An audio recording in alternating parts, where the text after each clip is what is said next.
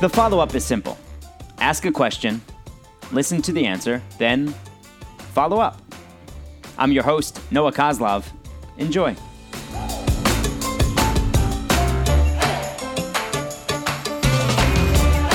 The follow up today is with a good friend of mine, Justin Termine, a longtime host on SiriusXM NBA Radio. And the question I always get about Justin is Is that really who he is in real life? When people reference his radio personality. So I always say, Yeah, that's Justin. But I figured might as well have you on and ask you that question. Is that really you? Yeah, I mean, I get asked that question all the time as well, Noah, and I'm, I'm glad that you tell them the truth. Is is that really Justin? And uh, yeah, I mean, I think that makes for the best radio. I think I, in fact, I think that's like my truest self. Sometimes when I when I meet new people, uh, it takes a while for them to see see the real self, uh, and I think maybe sometimes I even try and hide that in real human interactions. But when you hear me on air, I always think what makes the best radio uh, is is when you're honest to yourself, you're true to yourself, and if you want an honest answer, like sometimes I'll tell a little white lie to my folks, or I'll tell a white lie uh, to maybe even yourself. But if you ask me the same question on the air, I always give the honest answer because uh, I think that's what makes for for the best type of radio. And, and the things that really annoy you, or the way you talk about your family on the air, or the way you talk about your personal life on the air, that's that's all just who you are. Yeah, that's all legitimately me. If I blow up, uh, you know, I, I let the emotions come through. I know a lot of people think I'm a psychopath because I'll, uh, like, I'll literally scream at either my producer or at uh, uh, my co-host Eddie Johnson on the air or at a caller, and I, I just don't filter it. I mean, if I have like an issue uh, that uh, I'll try and like block it out and try and host through the show, but I won't. Like I've even had bosses come up and say like, "You need to do this, you need to do that," oh, and you know I'll relay that conversation to to the audience. Or if I'm having a bad day, if I fought with somebody like say my doorman or somebody on the street, you know, stepped on the back of my heel or like spit and it hit me and I got ticked off, I'll I'll you know say that on the air just to blow off steam because I use it as my therapy session. Like I, I don't see a therapist, maybe I should, uh, but it, it, always relaxes me to you know blow off some steam, and I use the radio show to do that. I mean, you get you get fired up over a lot. So you just said that if you happen to get into a fight with your doorman, and and that is that's not out of the realm of possibilities for you. Have you actually gotten into an argument with your doorman? Well, I mean, I got into an argument with uh, with not the doorman, but somebody that was I guess I mistook for the doorman one time. He uh, he didn't hold the door, or I held the door for him. He didn't say anything. Uh, then he said something like, "I'm not your doorman." I said, uh, uh, and he called me dude. I'm like, "What'd you call me?"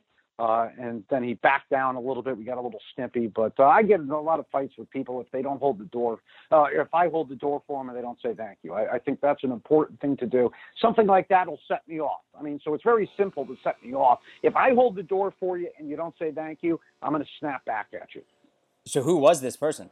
If it wasn't the doorman, uh, it was somebody that was working on the door because the door somehow broke oh. in my apartment. I think it got too cold because New York City's a cesspool. As you know, you lived here yeah. uh, throughout the course of this winter. It was like 15 degrees for eight months, uh, and it got so cold one day that the door shattered. So they were fixing the door. So, and you had nothing to do with the door shattering. You sure? I had I had nothing to do with the door shattering. No, but I might someday if uh, somebody doesn't uh, somebody doesn't say thank you next time I hold the door, I might slam it. Your parents ever ask you, uh, "Are you okay?" Uh, I think at times my mother might be a little bit concerned, but I, I think that now they're used to it. I've been this way my whole life, and to be honest with you, this is the way my father is. Like if if we're around family or somebody meets me for the first time that knows my father well, they'll say you're just like your family, from the for your father, from the voice to the personality to the way that we interact with people. So a spitting image. The problem is he's like 60, 70 years old, uh, and I'm like him at 60 or 70 years old. I'm not like him probably when he was in his 20s or his 30s. I think he was a little bit more relaxed.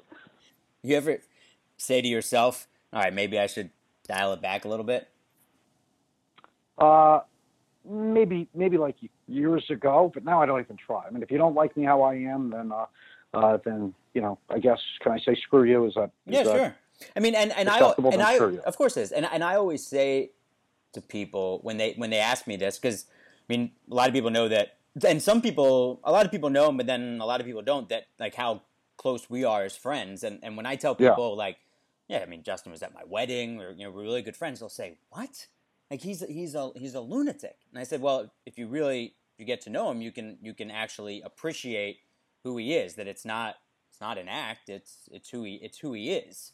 Do people say to you or try to to determine whether this is disingenuous or not?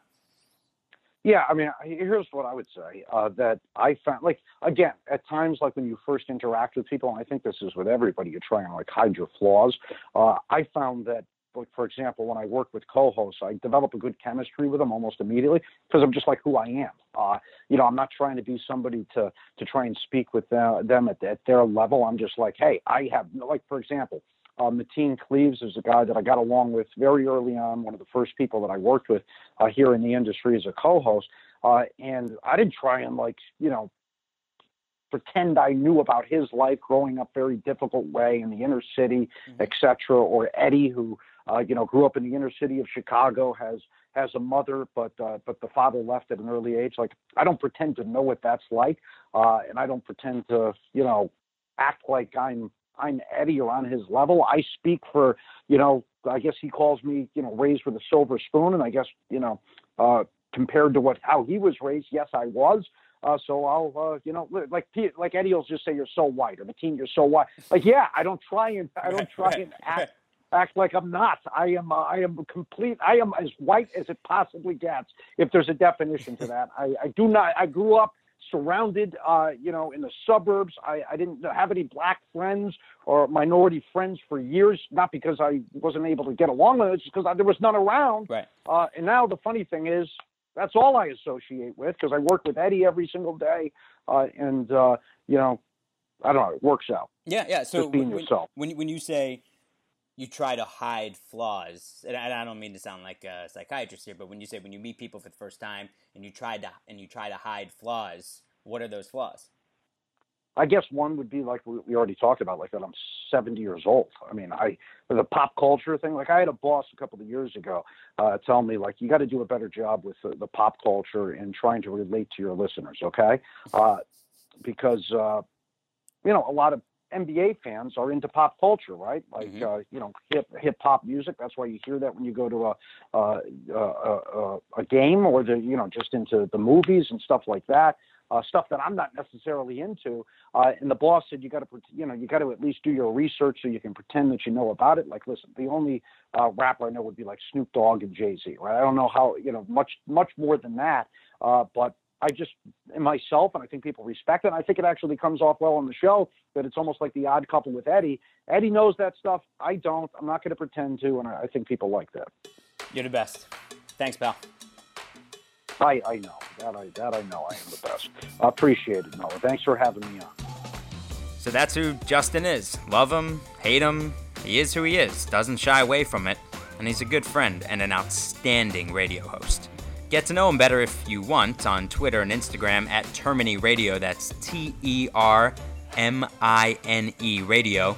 I'm at Noah Coslov on Twitter and at Wawa Run on Instagram. I appreciate all the ratings and reviews you've left, so please keep those coming on iTunes. It's so easy. Thanks for taking the time to join us on The Follow Up. The Follow Up is a production of Vokal. For more information and more programming, please visit vokalnow.com. That's V O K A L now.com.